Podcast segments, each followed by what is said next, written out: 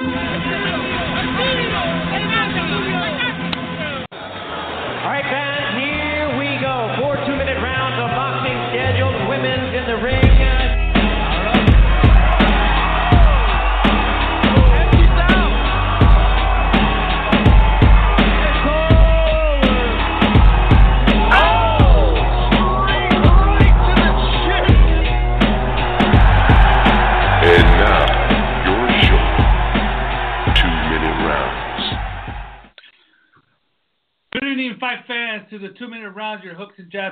female fight world. This is Felipe Leon. This is our episode number 43. And with us, like always, is my co host, Mr. David Avila. David, how you doing today?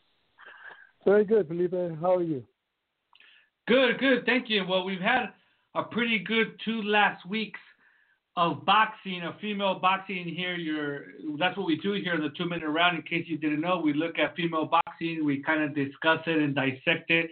Your hooks and jabs look at the female fight world. And if you want to call in and share your thoughts with us, you can do so at 323 580 5735.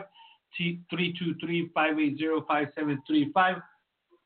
And uh, well, we had some good action. We had some big names in the female boxing world. See some action in the last couple of weeks. Unfortunately, it wasn't, um, you know, too widespread, and we're going to talk about that when we get there. And then also we saw some new champions get crowned in the last couple weeks, and then in the next two weeks, uh, it kind of slows down, but we're expecting for it to pick up again in April, May, June, and July, and into the summer. Our next show also is scheduled for March 29th. We do this show every other Thursday here on the Block Talk Radio platform, blocktalkradio.com forward slash two minute round. And let's go to the fight results or the review and go back to Saturday, March the 3rd, where in uh, Glasgow, Scotland, we saw Chantelle Cameron scored unanimous decision over Miriam Delal, defending her IBO 135 pound title. David scores there were 193 times. I don't know if you had a chance to watch this fight, David, and I did.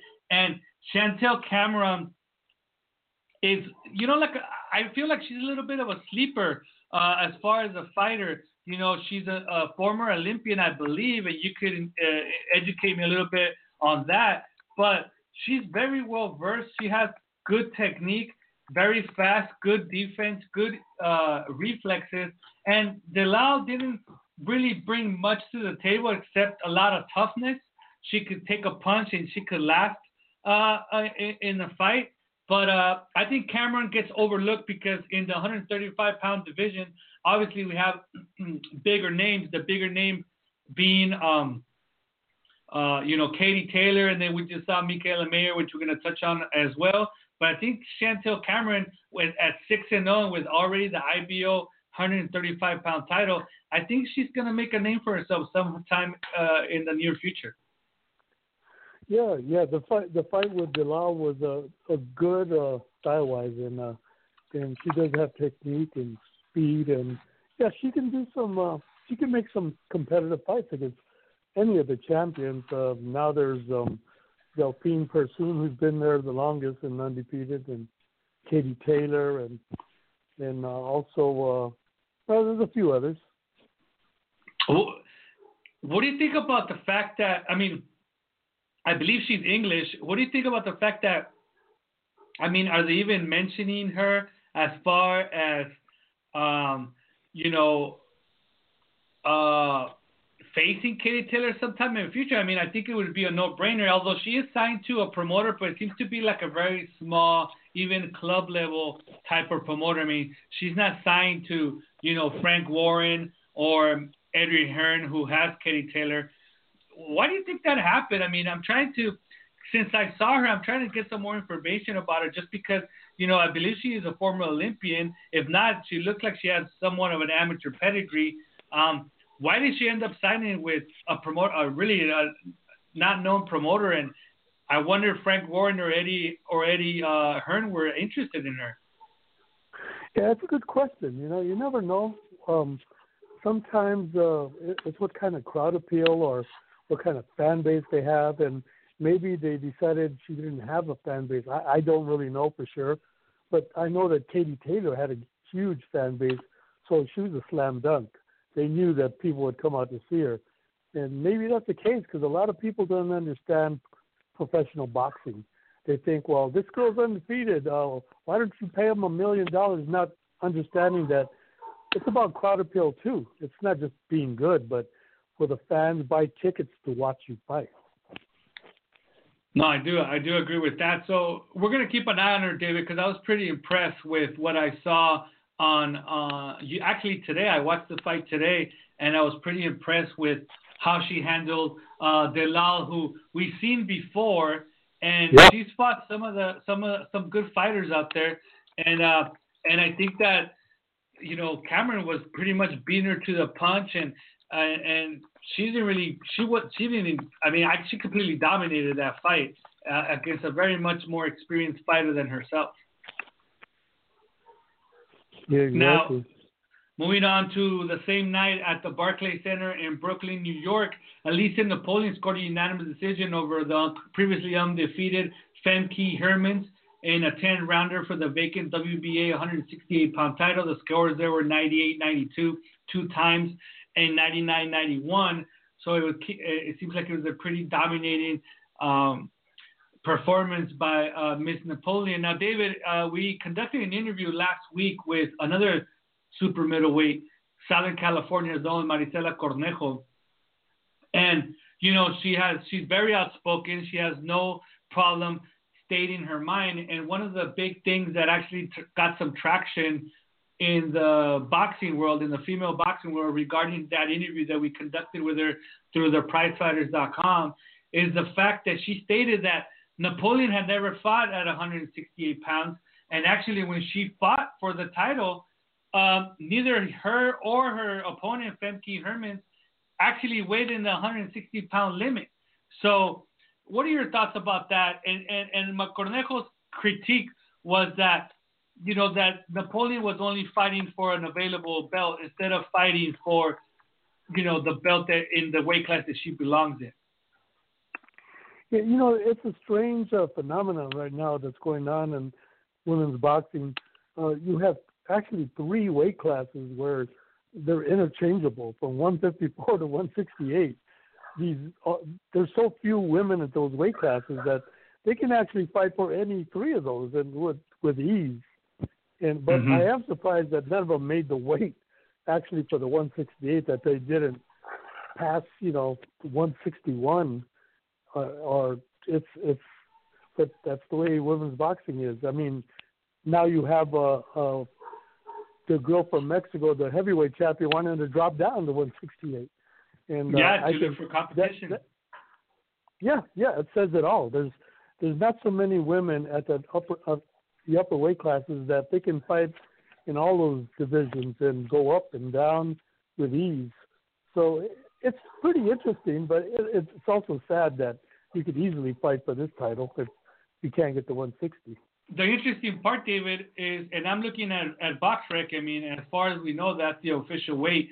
Uh, Alicia Napoleon weighed 158 and a quarter, and Hermans weighed 159 and a quarter. So they both were under the 160 pound limit. And one thing that was Yeah. pointed out to me on Twitter was that the WBA 160 pound title is vacant. So they could actually fight for the 160 pound title, but they decided to or the, maybe they thought they were going to hit what, at at least 161 or 162 or Yeah. something like that, but they came in a little bit lighter than that.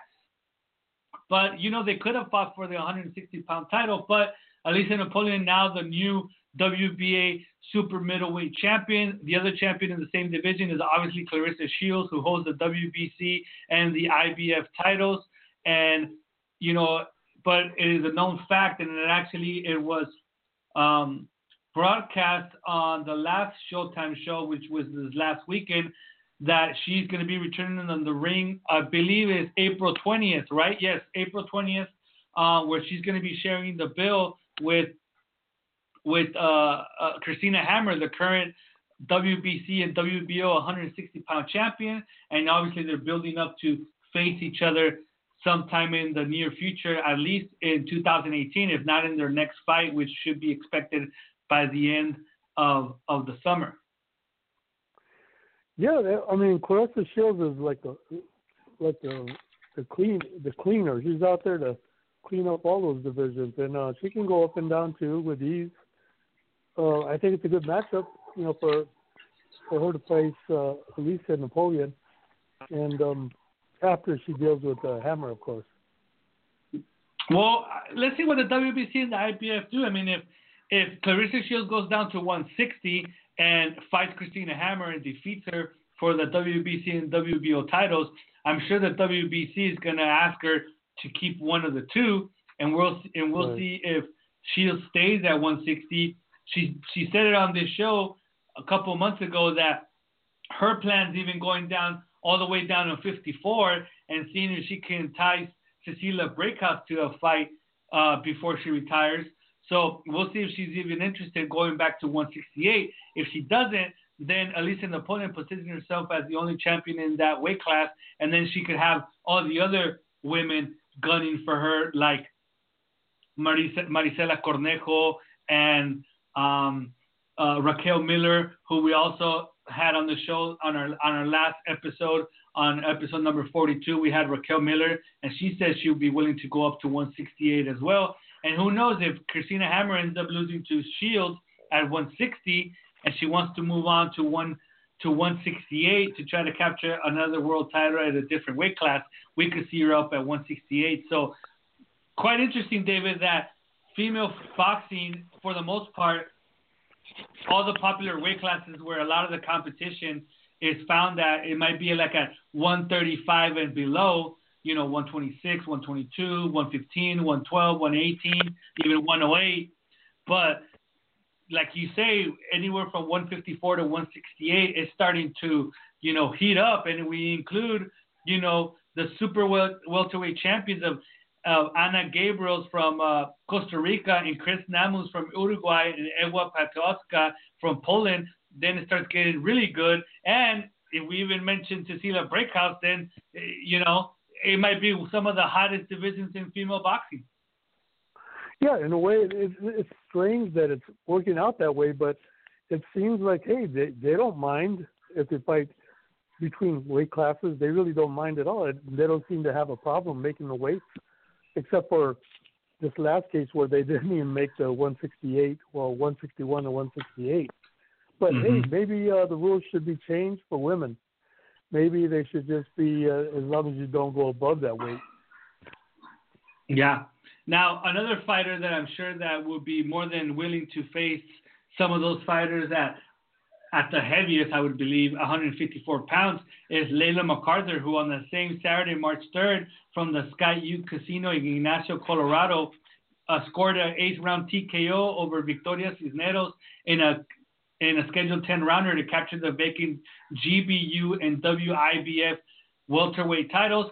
Also, there there is video of it on YouTube, and Layla McCarter was Layla McCarter. You know, her skillful, uh, hard hitting, and and busy self. She was scoring all the better punches, combinations to the body and to the head, and she ended up finishing her off in the eighth round with the flurry of punches. The referee jumped in the middle, and that was the end of it. Looked by then that Victoria Cisneros had been battered for most of the fight. I think she had a cut on, on her left eye that the doctor had checked out um, a, a round before. And McCarter now staying busy and looking to make that fight with Cecilia Brækhus. I mean, she stated it uh, time and time again in interviews here on our show and other interviews that the fight that she wants, the only fight that is that she wants is Cecilia Brækhus at 147 pounds. Yeah, yeah, she still has her eye on the prize, and that's for Cecilia Brækhus. And uh, I, before the fight, she was telling me that she wanted to win by knockout, just because uh, had fought Victoria Cisneros too, and they went the distance. So she wanted to prove that she could stop her, and um, that's what she did. Uh, she basically took her time in the beginning just wore her down, and then unleashed uh, everything in the fifth, sixth, and seventh rounds, and looked like they they could have stopped it even in the seventh round, but they let it go on a little long. But uh, uh they did the right thing because Cisneros is a she's a veteran. She knows what she's doing, but she just got battered that last round. Yes, and and you know yeah, she's a veteran and she knew what she's doing. She knows what to do to at least you know survive the ten rounds. But Layla McCarter, she did. She knows what she's doing, and she knew she needed to do what she did to stop Cisneros, and she did just that. So let's see what happens. Let's see. She continues on that quest to get Cecilia Brækhus. She's ranked number one by the IBF. The IBF has ordered the fight. The one thing that doesn't seem like they did was order a uh, a uh, a purse bid, and here we are still yeah. waiting to see if the fight is going to happen um, sometime soon. Now on Thursday, March 8th, from the Korean Korakuen Hall in Tokyo, Japan, there was an all-female show where Kayoko Ebata scored a majority decision over Korean Ji Hyun Park in a 10-rounder for the WBO 105-pound title. The scores there were 97-93, 96 and 94 for Ebata, and an even 95 and 95. Whereas uh, Tenkai Tsunami uh, scored, uh, actually forced Chaoz Minowa to not come out for the eighth round in a 10 rounder for the vacant WBO junior flyweight title. So we have a new champion in the junior flyweight division. Um, also, the champions there uh, with the WBC is uh, Esmeralda Moreno. The IBF is Alondra Garcia. And then the WBA has long reigning uh, Jessica Yolanda Bopp from Argentina. So those are the champions at junior flyweight. So let's see if they start mixing and matching any of those champs there uh, in the near well, future. Ironically, uh, uh, Tsunami won the title that uh, Naoko Fujioka um, left vacant. Mm-hmm yeah, she just vacated it, and um, I mean, she's still in the running. She could fight any of those girls mm-hmm. if she wants now, to. Naoko, I think she wants to come to the U.S. Yeah, and Naoko Fujioka continues to be the WBA uh, flyweight champion. So she is the flyweight champion uh, as of now.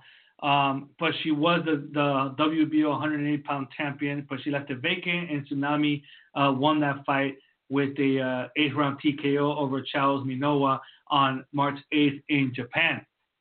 Now, on Saturday, March the 10th, in Denmark, Dina Thorslund scored a 10 round decision over 50 year old Alicia Ashley, former champion, in a 10 rounder for the vacant interim WBC 122 pound title. Scores there were 97 93 and 96 94 two times. I believe that Ashley stated that despite the loss and despite her age, which has never stopped her before, she's going to continue to fight.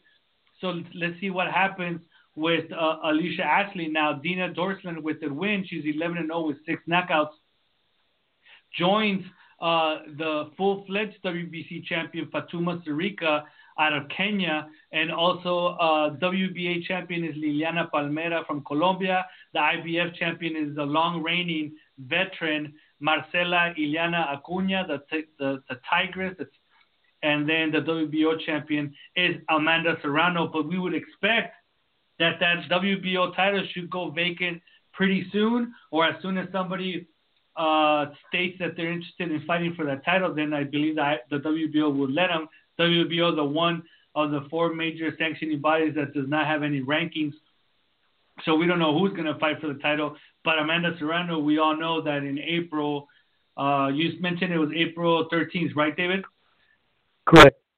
April 13th, Miss Amanda Serrano will be making her debut in MMA in Los Angeles, California. And Mr. David Avila is going to be in the house. So even though we don't cover MMA here on the two minute round, we will be talking about that fight because Amanda Serrano is a big friend of our show and she's been here with us various times. And we want to see how well she does in MMA because, you know, not to wish her any bad luck, but if she doesn't like it, it doesn't turn out to be what she thought she would be, maybe she comes back to boxing. Yeah, and right now boxing's starting to pick up uh, in terms of television, and and maybe the purses will be big enough to lure her back. You know, it looks like she's doing all she can. I mean, I follow her on social media, and she's training like a mad woman. I mean, she's doing. Uh, I think she, she just posted a couple days ago. I don't know if you saw this, David, but she was gonna do like 12 rounds of sparring, and it was going to be like three rounds of boxing, three rounds of Muay Thai, uh, kickboxing, three rounds of, of wrestling, three rounds of grappling, and I mean it was going to be like three rounds of of everything under the sun for 12 rounds. So she's getting ready. I mean, that's what you expect from her. I mean, that's what she does. That's what she did for boxing, and that's what you expect from for her doing in MMA. Well, she's she's definitely a gym rat, and she's focused. Now, also, David, on on March the 10th, from Germany, Raja Amasheh, Armenian uh, by birth but fighting out of Germany, scored a unanimous decision over Tamao Ozawa in a 10-rounder for the vacant WBO Super Flyweight title. Scores there were a close 96 and 94 three times, so she won by a whisker. But interesting, Raja Amasheh for a long, long time was the the long reigning WBC silver champion. She was be- defeated. Um, she was defeated there uh, for the uh, by that for that title in that the flyweight tournament by Ana Arrazola, and then you know you would expect for her to stay with the WBC. She had been with them throughout her whole career, but she decided to not only make the jump to super flyweight, 115 pounds, but also to the WBO, where she captured the title. So now after a long a long time uh, fighting. She's 21 and one with one draw, four knockouts. She finally becomes a full-fledged world champion, and she joins the other champions at 115 pounds in Deborah Anaí Dionicius from Argentina, um, the Mexican WBC champion Guadalupe Lupita Martinez, and Linda Laura Lecca of Peru in the WBA. So uh, Raja Amasheh, WBO World Champion, uh, crowned this weekend uh, in Germany. And on Saturday, also from the StubHub Center in Carson, California, a rainy night, David. We were both there. Mikaela Mayer scored a quick first round TKO over Maria Semerzoglu. Semerzoglu, I don't know, she's six rounder, 135 pounds, 35 seconds, quick barrage of punches completely dominating May- Mayer. What did you see, David? Yeah, well, uh, Mikaela, she had told me before the fight that she she planned to to to go as many rounds as possible just to show off to her fans because she hadn't fought in California in a while, and mm. uh, you know she had family and friends coming, but once the rains came, she said she knew that none of her fans or friends were going to show up because they didn't want to sit in the rain. So she just went in there with a seek and destroy attitude and destroyed her. Wow. Yeah, David. She her first fight. She's four zero now with uh, with three knockouts. So her first fight was in LA at the Microsoft Theater back in August of last year, and then she went to Tucson and fought there in September, then to New York um, in December, where Nidia Feliciano went the full four rounds and Mayer beat her by a majority decision. And now back in LA at the StubHub Center, she wins by first round TKO. And now we know that she will be fighting, even though it's not official, but you know we get our information uh, our own way that she's going to be on the undercard of May 12th on the Lomachenko versus Jorge Linares fight card in New York. So she's going to be back in New York. I wonder if they're going to bump her up to six rounders, David, or you think it's going to be another four rounder? Well, her, she was telling me. Well, actually, I spoke to the matchmaker too, and they are gonna. They they had intended this fight to be a six round fight, but mm. Just took her out so easy. They they thought that the Greek girl was going to give her some, you know, some uh, rounds because she had never been knocked out before. But mm-hmm. Uh, just she's just too dominating. She's just too fast, too powerful, and I think they're going to have to get her those six and eight rounds real quick because she was telling me that she wants to fight for the title this year. Yeah. Well, they're going to have to. I mean, yeah. I mean, who who's doing her matchmaking? Is it Brad Goodman or Bruce Trampler? Uh, Goodman. Okay. Yeah, they're going to have to find because they pulled uh, Maria Semerzugo from Greek. First fight in the United States, seven and three when she stepped into the ring with two knockouts. Not a lot of power, but like you say, David, she had never been knocked out, and she had fought. Um, you know, not too many names in Greece, but she had fought in in uh, France three or four times, and one of those times was against Maiva Hamadouche, who if Hamadouche wouldn't couldn't stop her in an eight rounder, Hamadouche might not Exactly. be a big puncher, David, but she's relentless. I mean, she'll hit you, she'll hit you ten times before you even get in the ring. You know, on your walk up Yeah. to the ring, she's punching you. Um, and if she didn't Yeah. stop her, you know, for Mayer to do such quick work, kind of does say something about Mayer. Yeah, she's actually she's proving to be um, one of the top females. I wouldn't doubt if she becomes one of the top pound for pound fighters in the next couple of years. Yeah. Now, one fight, one fight that I did skip over here, Friday, March the 9th, from the hangar in Costa Mesa, California, Golden Boy Promotions on ESPN broadcast. Marisela Cornejo, the super middleweight from uh, Southern California, scored a fourth round TKO in a scheduled six over Lisa Noel Garland. This fight was actually fought at super middleweight. 162 pounds was the catch weight. The official time where it was 109. And, you know, Cornejo was really using her size and dominating the action. But the right hand that she scored that basically caught Lisa uh, Garland right in the eye, and you could hear Garland say after the fight, after the fight was stopped, that she couldn't see was a perfect punch in my eyes, David. I mean, she she just basically threw the jab out there just to kind of measure her opponent's distance, and then just landed a perfect perfect right hand. She wasn't able to drop her, but it's because the referee was looking for Garland's safety because she couldn't see, and she basically just went against the ropes and stopped her from uh, receiving any more punishment. David, your thoughts on that fight? Yeah, that um, I- actually thought she had a chance to stop her in the first round, but she missed the opportunity. Uh, I, I talked to her about that, and she said that uh, she realized she could have stopped her then too. And uh, but uh, you know, the fight, Lisa Garland knows what she's doing, and she kind of caught Cornell by surprise by just bending down and um, and staying low.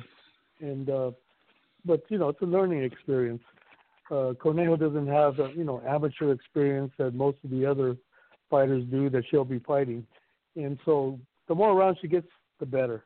But one thing you you did see in that fight is she has a very powerful right hand, and she's very accurate with it, and uh, that's a primary weapon.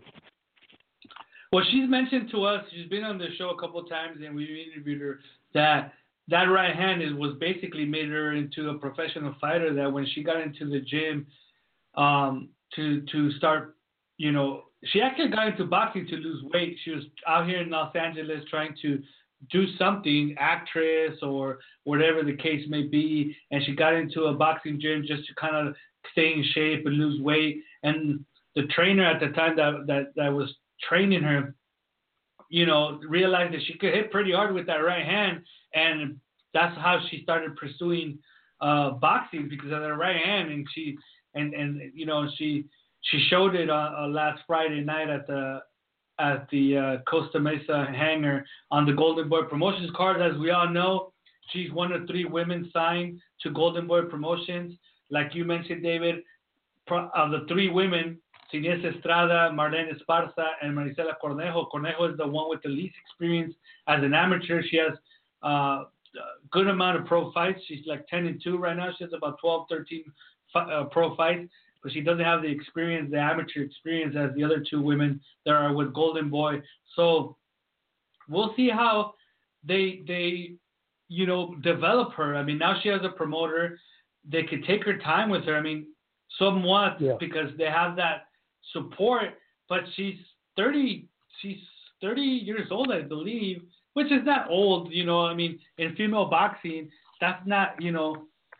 And then with the fact that she doesn't have a lot of fights either. I mean, she hasn't been beat up. She's never been knocked down. She's never been knocked Yeah. out. So she's fresh. She's 30 years old exactly. She's actually going to be uh, 31 next month. Um, And she's very So- athletic. She, I mean, Yeah. she's a athlete. She's always in the gym. She's always in the gym. She's always training. I follow her on social media, and she's always training, doing two or three workouts a day. So we'll see. I mean, in that interview that we mentioned earlier, she also she has a long-running feud with Raquel Miller, our guest last month. And in that interview, if you haven't had a chance to read it, I invite you to uh, visit theprizefighters.com and, and check it out. Uh, she's very outspoken. Uh, She speaks her mind, which is perfect, especially for us writers. And she says that you know I asked her about Raquel Miller. They've had a long reigning long reigning feud. They kind of got into it verbally in Las Vegas a couple years ago. The fight hasn't happened, and she basically said I kind of asked her, hey, would, would you want that fight against Raquel Miller to be like a bigger fight? Like now that you're fighting with Golden Boy, she's on with DiBella. Would you want to kind of build it up so that it's on TV, that it's something big, and or would you or would you be okay with it to be like on the undercard of Canelo Golovkin in May, and you guys are the first fight, and there's probably like 200 people in the stands, kind of like when Marlen Esparza fights on those undercards, where she's the first fight out. And in Vegas, if you guys ever been to a fight in Vegas, the first two or three fights, there's like there's like a 100 people and the ushers there watching, and us press people watching the fight. So and she said it doesn't matter to me. She's just another opponent. She basically just kind of downplayed the whole fact that Raquel Miller being a name or having a fan base or the fact that she has any skill or that she was signed to DiBella. And Raquel Miller took exception to that. And as soon as the uh, interview went out, Raquel Miller went on her social media and basically said, Hey, let's make this fight now. I want to fight you now. I don't like what you're saying. There's been enough back and forth. Let's fight now. So let's see what happens, David. Uh, yeah, well, it's still up to the promoters. They they have their own agenda and their own plans. Uh, maybe they'll jibe. Maybe they do want to make that fight. I don't know, but uh, I think when it comes down to it, it's the promoters. Like for instance, uh, Golden Boy also has Marlen Esparza and Seniesa Estrada, and you would think, boom, they'd fight right away then. But no, they're they're going to build it up a little bit too. Yeah, I think it'd be best if they built it up and kind of give them a little bit more time and build it up and get the, you know, have Raquel Miller fight with the DiBella, see if they could get on TV or anything. Because quite honestly, yeah. David, we're going to be talking about it in our upcoming calendar. Yeah. Um, I think that Golden Boy is on the right track somewhat with what's going to happen tomorrow night at the Belasco Theater, and then they're also scheduling um, the same thing for April. And who's to say that sometime later this summer, the main event at the Belasco Theater could not be Marisela Cornejo against Raquel Miller? You know, I think that would be perfect. I think it's the On right TV, platform. Main event. Main event TV, the right platform. You know, I understand and I agree with women that they deserve to get everything that they work for and they strive for and everything that they've been asking for throughout all these years. I mean, look at us. We do this show every other Thursday. Why? Because we believe that female boxing deserves everything that they ask for and they need, and, and just like the men, right? But let's not kid ourselves. Let's not kid ourselves and think that that the world of boxing is just going to hand it to them and say, okay, guys, we're ready. They have to build it. And why not build it with Golden Boy Promotions at the Belasco Theater. I've been there. You've been there, David. You're gonna be there tomorrow. The platform, the TV platform is is is good enough. It gets streamed on on internet, so it's easy to find, and everybody around the world can see it. And the theater is is small enough that two women, two women like Marisela Cornejo and Raquel Miller, and we're gonna see it tomorrow night with Inés Estrada, and we're gonna see it in April with Marlen Esparza. That they could show that hey, we're big enough to fill up this small theater, which is small, but it's a good enough size. And, and once they start doing that on a consistent basis, now they can start looking at pushing it towards something bigger and bigger and bigger and bigger. And who knows how big it can get, right? But it has to take the right steps. I'd rather see Marisela Cornejo against Raquel Miller on that platform. I'd rather see Inés Estrada on that platform, Marlen Esparza, than their first fight out on a Canelo Golovkin card uh, in May, where nobody's going to be there, and you can only see it on the internet uh, or on Facebook on the Golden Boy uh, Facebook page. Yeah, I agree. I mean, you want to get the the biggest audience as possible, and you want it to be, you know, focused. Everybody focused on that fight, and I think uh, mm-hmm. uh, Golden Boy's approach is the best one so far because she's actually the main event. And I, I was talking to my editor uh, just recently. He he he couldn't believe that they're the main event. He thought it would be Antonio Orozco, but mm-hmm. nope, it's Seniesa Estrada is the main event and Yeah, the whole Antonio focus Orozco- is on her. I thought I don't even think Oro- Orozco is a semi-main event. I think Orozco is uh, is just part of the card. I think the uh, uh, how do you pronounce his name? Jose Gonzalez. Uh, the Oh, Joseph? recently- Yeah. yeah yeah I think he might be the main event, the semi-main event. Yeah, it's it's you know they they know that she's a star, and they want the people to realize this is a star. Yeah. Take a look at her. And if you watch the fight, like like me, like I'm gonna be watching the Inés Estrada fight tomorrow night.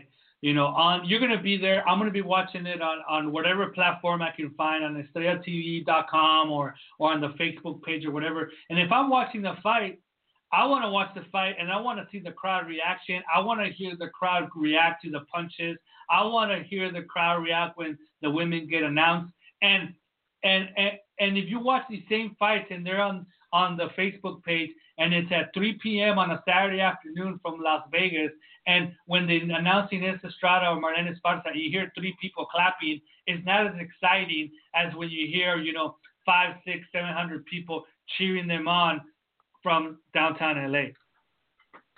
Yeah, exactly. It's it's it's pretty electric at the Belasco too. They really love boxing there. The people that go there, they stand in line for over an hour, sometimes two hours, with a line that goes around the block. Yeah, no, I've been there. Uh, now we're gonna move on to a little bit of female fight chatter, starting off with Mikaela Lauren, 29 and 5 with 13 knockouts. We'll be facing Verena Kaiser, 10 and 0 with five knockouts for the IBO female World Super Welterweight title on April 21st in Sundsvall, Sweden. Uh, the Nordic Queen, as Mikaela Lauren is known, returns to action following her six-round TKO loss to unified welterweight champion Cecilia Brækhus and is straight back into world title contention against the undefeated 24 year old Kaiser. I'm laughing because you know the I you know she went from fighting for all the world titles at welterweight now she's fighting for the IBO title, which is not bad, but you know it, Yeah. it's kind of uh, amusing. I'm really excited about this fight. She says that said the 42 year old from Stockholm. I did not believe that she was 42 years old. She looks a lot better than that. It means everything to me to be back fighting for a world title. I know I'm up against a really tough opponent, so I would need to be at my best to win. So Mikaela Lauren, despite losing twice now to Cecilia Brækhus, is not giving up on her on her boxing career. Not a bad record, 29 and 5 with 13 knockouts. Five of those losses to Yeah. the best the best uh, fighter in the world, according to some, not to David Avila, but according to some. And uh, um, but uh, you know, so it's not bad. And she's fought some good fighters. She's fought, you know, Klara Svensson, and she's fought a bunch Mhm. of other good, uh, good fighters. So, 42 years old, you know, th- not bad. I mean, we were talking about Alicia, uh, Alicia Ashley, who is 50 years old, and Jolene Blackshear fought to like I think she was in her early 50s, if not late 40s. Um, so it's not it's not a it's not something unseen in female boxing um, that that they fight to be this old. I mean, Cecilia Brækhus, she fought, she lost to Klara Svensson. Uh, she lost to Christina Hammer. She lost to Cecilia Brækhus her first fight. So, you know, when she steps up, she ends up, she, she's probably not an elite fighter when she steps up to the elite uh, level of, of boxers, but I'm sure she's good enough to beat uh, Verena Kaiser. She ends up losing to a 10 and 0 fighter. Then I believe that she would start thinking about what's in the future for her. Yeah, it's hard to tell because some fighters uh they may be 40 but they don't want to quit like your Alicia Ashley. I mean, boxing is their life. Uh and that might may be the case with Mikaela Lauren. It may be her life. It's something that she just loves to do and can't see herself not doing it. hmm Now, uh, 2012 Olympic bronze medalist Marlen Esparza for the no will make her headlining debut when she takes on Philadelphia's Leticia Campana in an eight-rounder super flyweight fight on April 6th edition of the LA Fight Club at the Belasco Theater in downtown Los Angeles and televised live on Estrellas TV Boxeo Estelar. And we'll be talking a little bit more about that in our upcoming calendar, David. As far as female fight chatter, do you have any news down the pipeline that you heard of or that you've come across? Uh no uh, other than just to repeat what we said about Mikaela fighting on the uh May 12th card in uh, New York City. Um that's that's the newest stuff that I've heard. Now, have you heard anything regarding Yokasta Valle and Naoko Fujioka, or at least Yokasta Valle? Is she coming coming back to the United States, to Japan, in her hometown of Costa Rica or country? What, what have you heard about her? Uh, you know, I haven't heard anything yet. I know that both her and Naoko want to fight in the United States. They they both have that same goal. They want to be known here. They kind Mm. they they both said that they realize that you know this is basically the center of the boxing universe, and they want to be known here. They're they're known in their own countries. They're big. They're considered the best of their countries, respectively. But they they want to be here and fight the best here. And the good thing is that they don't care who they fight. And uh, hopefully we can we can find out because I know that uh, uh, both of them. Well, Yokata has not fought since losing to Naoko, but Naoko recently won last month. Mm, last month. Oh well, no, actually, Yaok, now Yaok, Naoko hasn't fought since she beat Yokasta Valle. Oh, okay. Yeah, she hasn't fought. She hasn't fought. Okay, so we're gonna move on to our upcoming calendar, and just in line with what we said with Marlen Esparza, and what we've been talking about Belasco Theater. Hopefully, Golden Boy does do that. I mean, and and, and it looks like it's moving towards that direction with these two fighters that they have. We just announced that Marlen Esparza will be making the headlining, so she's gonna be the main event on April 6th at the Belasco Theater. And tomorrow night, Friday, March 16th, at the Belasco Theater in Los Angeles, California, Golden Boy Promotions on Estrella TV is going to give us also a main event between Seniesa Estrada from East LA and Sonia Osorio of Mexico City in an eight rounder at 112 pounds. They weighed in today. Seniesa Estrada gave a little bit, she weighed in a little bit over 108 pounds, which is a junior flyweight ti- uh, limit. And Osorio came in at about 110 pounds. So that is why it's a, officially a flyweight title. I believe, David, that this fight is going to be a barn burner, David. We've seen Seniesa Estrada fight. We've seen her numerous times.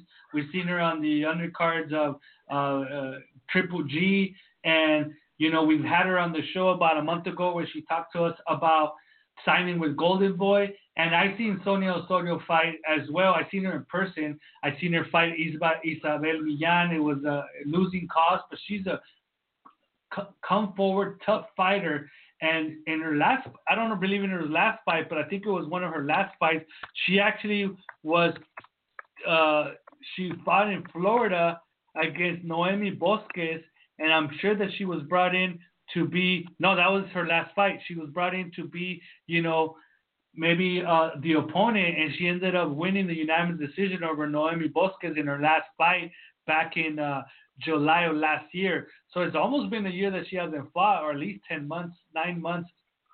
And now she's coming back against Inés Estrada. And David, I think it's going to be a good fight. Osorio is a, a natural 108, 112 pounder. Um, she's actually, she's the, the lowest that she has fought is 110 pounds. So this is the weight class that she has uh, that she's been fighting fighting at. Um, she's not going to be a smaller fly, fighter like uh, uh, Estrada's last opponent, uh, who was um, a, a, natural 105 pounder. And the one time, David, that we've seen Seniesa Estrada uh, on the floor was against was it Nancy? No, it was uh, Christina Fuentes who dropped her. And Christina Fuentes can be considered a, a come forward, uh, you know, brawler. And I think and Sonia Soto is exactly the same thing, but bigger than Christina Fuentes with a better record and fresher. So I think this is a really, really good fight for Inés Estrada, and it's a really good fight to be the main event at the Belasco Theater. Yeah, well, for Seniesa, it's always a problem finding girls at her natural weight class, which is 108. So she's usually forced to fight the bigger girls. And uh but you know she has a style where it if she fights her fight, then it's it'll be the same thing. But she depends on her movement and her angles and her uh, punch selection to to outmaneuver and defeat her opponent. So it should be interesting because this girl is bigger. She looked bigger, looked looked taller, and uh, it's that's going to be a good one because this is the main event, and it's eight rounds. It's not a four rounder or a six rounder. Yeah, it's an eight rounder. Now, David, if and I was just thinking about this, but if she gets past Osorio, which she should, because Seniesa Estrada is more talented and she has better boxing ability, but it's not going to be easy. If if the same Osorio that fought Isabel Millan fights tomorrow night, it's not going to be an easy night for Seniesa Estrada, and I wouldn't be surprised if she ends up on the canvas like she did against uh, Cristina Fuentes. But if she comes up, if she comes up victorious in this fight, I wouldn't mind seeing her against uh, Anaí Torres, who won that international title against uh, Louisa Lawson. Uh, what was that about less than a month ago on the undercard of Juan uh, Cesar Rubinsaya against Juan Francisco Estrada, which was an upset. Um, I think that's a great matchup for her as well because it will keep building her because although Anaí Torres' record is not that great, she's 17 wins, 16 losses. We saw what she was able to do against uh, Louisa Lawson, who is a boxer, is a mover, and the same thing that Ines Estrada does. But Anaí Torres has a lot of experience and she knows how to get around fighters, and I think that would be a great fight for Ines Estrada if she gets past Son- Sonia Osorio. Well, well, it would be returning though, because Seniesa already beat her. Oh yeah, she did beat her. She beat her in her last fight. You know what? And then the, the, we erase everything that I just said then because she actually beat her quite. She that was also an eight rounder, and she ended up beating her 80-72 three times. So that goes to show that Seniesa Estrada was able to um, do what Louisa Lawson was then able to do a month ago at the forum. Yeah, styles make fights. It's kind of interesting, but that's the way it is in boxing. Styles make fights. Now, another fight that that we uh, included here on the upcoming calendar, and it's not going to be televised, but the only reason that I wanted to make a note of it is because it's at middleweight. But it, at, in Remington Park tomorrow night, David, uh, from Oklahoma City in Oklahoma, HC Boxing has the main event for the Global Boxing Council and WIBA 160 pound title, which in a sense you know, the regional titles per se. But we have a 12 and 0 woman from Slovenia, 19 years old, 12 and 0, seven knockouts by the name of Ema the Princess Kozin, who's going to be facing Eva Bajic in the 10 rounder, David. She's going to be defending that WIBA uh, middleweight title, and then there's going to be the vacant Global Boxing Council. And the only reason that I mention it is because she's 12 and 0. She comes in, she comes with the with the win here, she'll be 13 and 0. And who's to say that sometime in the future, in 2018, we don't see her being an opponent for Claressa Shields at 160 pounds with that kind of record? Yeah, yeah. I mean, she's a a mystery middleweight. But, uh, yeah, mystery, yeah, that, mystery middleweight. Yeah, mystery middleweight, David. First fight in the United States. She's been fighting all over the Eastern Bloc of Europe, but she's 12, 13, 12 and 0 right now. Southpaw, five, eight and a half, 19 year old, 19 years old.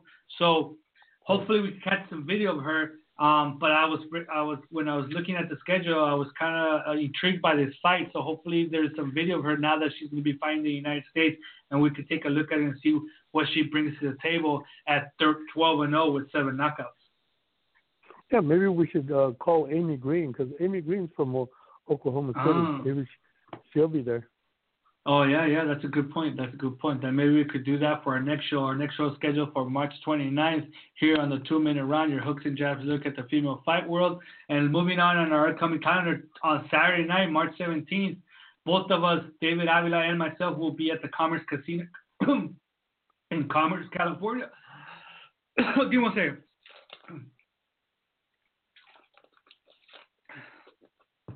to watch um super flyweight Adelaida Ruiz take on Brenda Enriquez in a four rounder.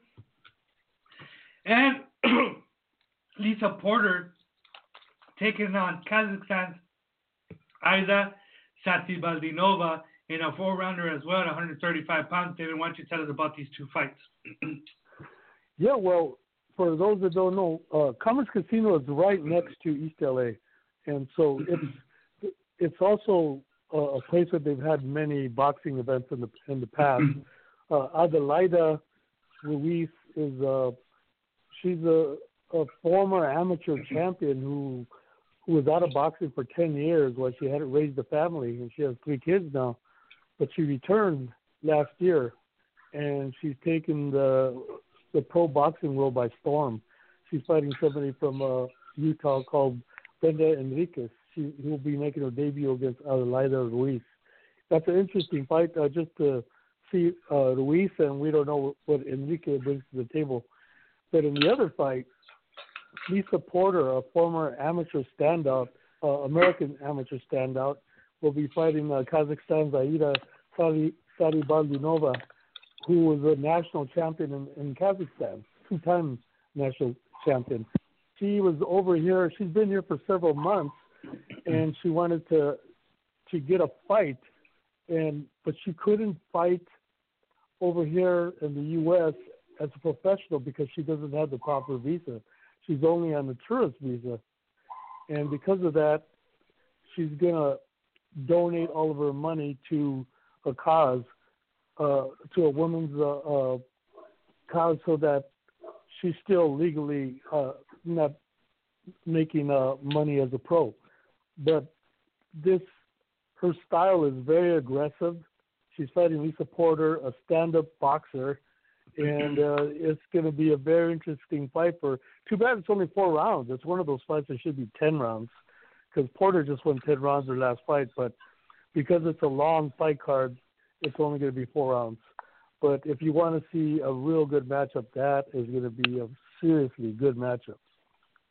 And Lisa Porter's coming off the first loss of her career. She's one win, one loss, one draw. She fought Haley Passion back in uh, November of 2016, and then she came back in November of 2007. Uh, actually, sorry, February of 2017, and fought to a draw against Kationa Fisher.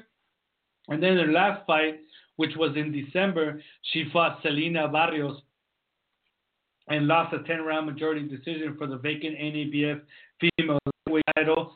Um, and then now she's fighting Aida Satibaldinova on Saturday night. So she's had a tough, tough uh, up uh, coming up in, in boxing. She's 29 years old. So let's see what happens on Saturday night. I mean, if she loses to the national Kazakhstan champion, even though she is the national champion, but a pro debuter, she's gonna have to rethink of what she's doing because you know she'll be one and two with one draw and with only four fights in the last two years. So it's kind of tough. It gets tough out there for women.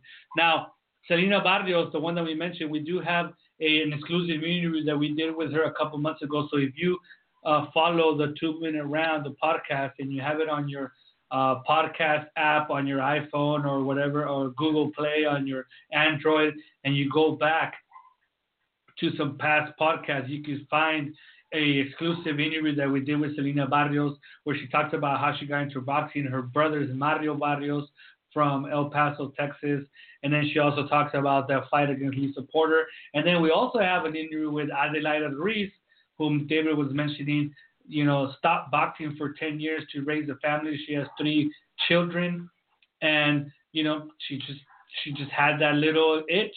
She had that itch. She, she didn't want to she didn't want to grow old and and be those kind of people that say, what if I would have kept boxing, or what would have happened if I would have done it? So she came back.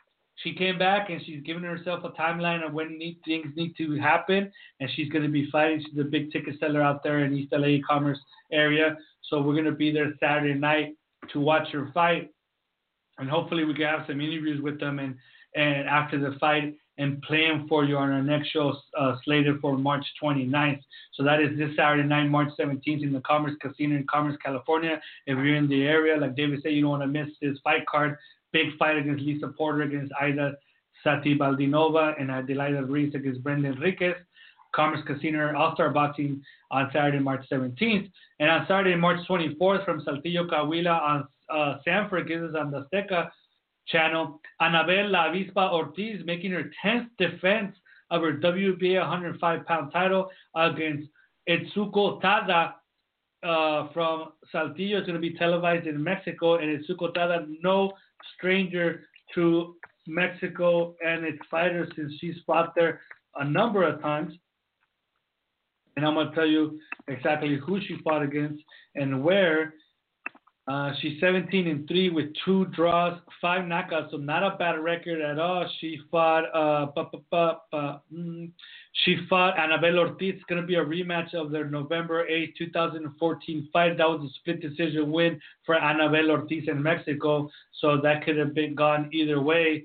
Um, and this is actually to be the third fight, David, between them because Anabel Ortiz actually traveled to uh, Japan back in July of 2013, and that's when she captured the WBA title in a split decision in Japan.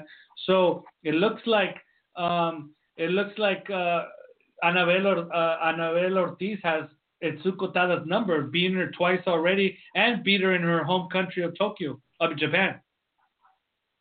Yeah, yeah, but you never know about age and battles, and if somebody has lost a step. Uh, it was kind of like it reminds me of when Mariana Juarez fought uh, this last fight against a girl from Uruguay, uh, Bouvier, and she had stopped her twice, but this last time she had a battle with her.